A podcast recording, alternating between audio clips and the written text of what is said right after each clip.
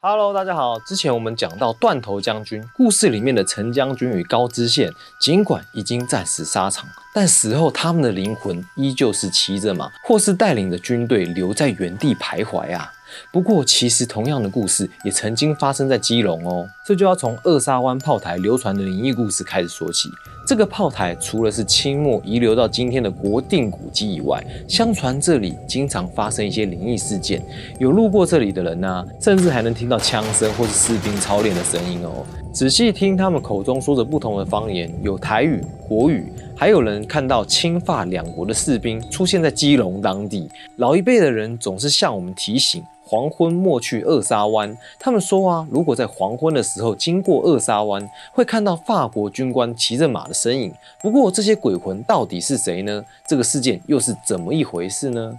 一八四零年，清英两国因为虎门销烟事件爆发了鸦片战争。双方交战期间，英国运输舰不幸在基隆外海触礁，被迫登陆基隆。一上岸就开始对二沙湾跟三沙湾的军营进行猛烈的攻击。清军随即跟英军打了起来，并且俘虏了英军三百多人，送到了台南府城处斩。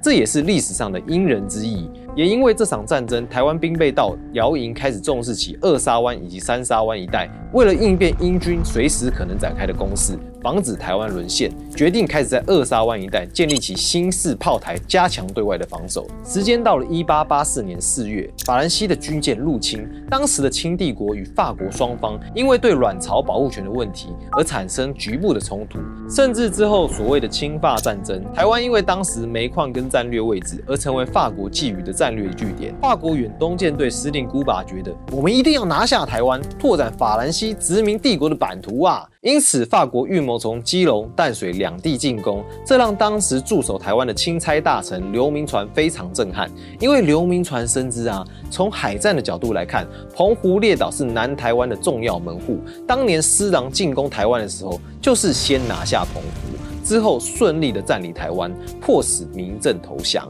基隆跟淡水就像北台湾的咽喉一样，如果一旦被法军占领，就算台湾不会马上沦陷，也会陷入一场苦战啊！为了不让这种事情发生，刘铭传听见法军将模仿当年英军的进军方式，先进攻基隆，如此一来，二沙湾就首当其冲了。于是刘铭传下令将新购买的新式武器运往二沙湾以及狮头岭这两个地方，预防法军进攻。不过，法国司令孤拔认为，清军应该要知道自己像热锅上的蚂蚁一样，要清军认份，交出基隆淡水的诸多炮台。但是清军根本不想理会法军的善意啊！于是啊，法军就在基隆外海开炮，四百多名法军士兵对基隆展开了陆上作战。尽管二沙头炮台坚若磐石，屹立不摇，不过啊，还是被法军给占领了。其中法军死伤一百多人，清军与乡勇阵亡无数。由于台湾的海岛气候让法军水土不服，导致军中许多士兵都因病过世。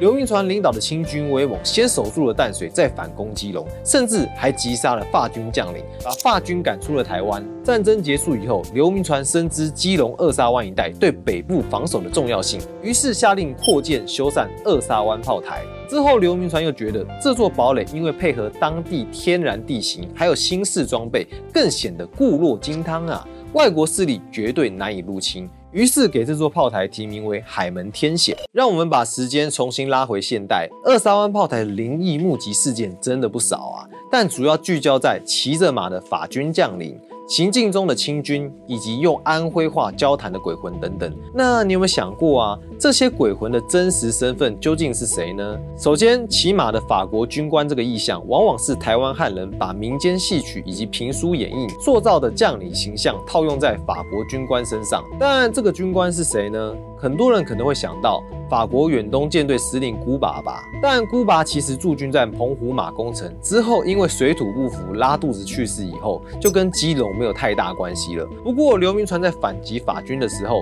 曾经有击毙巨游一，这个巨游也就是法军将领。但究竟是谁呢？就不得而知了。如果真的想知道是谁的话，那只能到基隆法国公墓里面去找一找，说不定真的可以找到骑马军官的真身哦。另外啊，也有一些人也目击到了清军的身影，他们讲着我们听不懂的方言，好像讲了一些台湾话，但剩下的啊几乎都听不懂。这可能是当时镇守台湾的刘铭传本身是安徽人，是淮军的重要将领之一，所以他来到台湾，想必把家乡的亲信们都带来了。至于说着台湾话的，很可能是在地招募的乡勇，而其他方言呢，很可能是广东一带的广勇，或是刘铭传带来的淮军部将。所以啊，如果在二沙湾碰到他们的话啊。可以试着用台语、广东话或是安徽话跟他们聊一聊哦，说不定啊会有什么特别的发现呢。最后，很多人常说啊，黄昏以后就不要经过二沙湾炮台之类的。黄昏呢，其实是作为白天跟黑夜之间的分界，也象征着我们人类跟鬼魂之间活动时间的分界。所以黄昏以后是好兄弟们主要的活动时间。至于不要经过二沙湾，也意味着不要路过古战场。因为那些地方啊，是先民们阵亡的地方，如果贸然经过，很可能会打扰到他们的活动，甚至让他们不开心而遭到报仇啊！操练士兵或是教战生，其实这些都是老一辈的人。将当年的战场记忆透过鬼故事跟传说搭配起来的流通版本诠释，其实也可以作为我们重心了解在地历史的重要管道哦。除了侵法战争以外，台湾这四百年来也经历过许多外来强权的入侵跟殖民。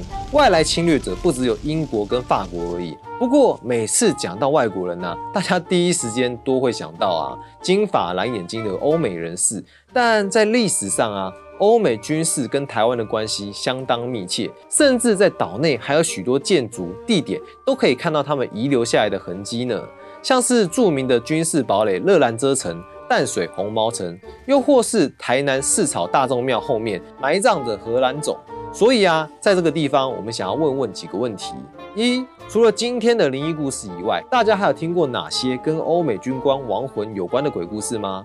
二台湾还有其他欧洲军人庙吗？你能不能跟我们分享一下呢？三，既然这些外国军人在我们眼中都是侵略者，那么台湾人为什么还会允许他们安葬在这里呢？甚至还要建庙呢？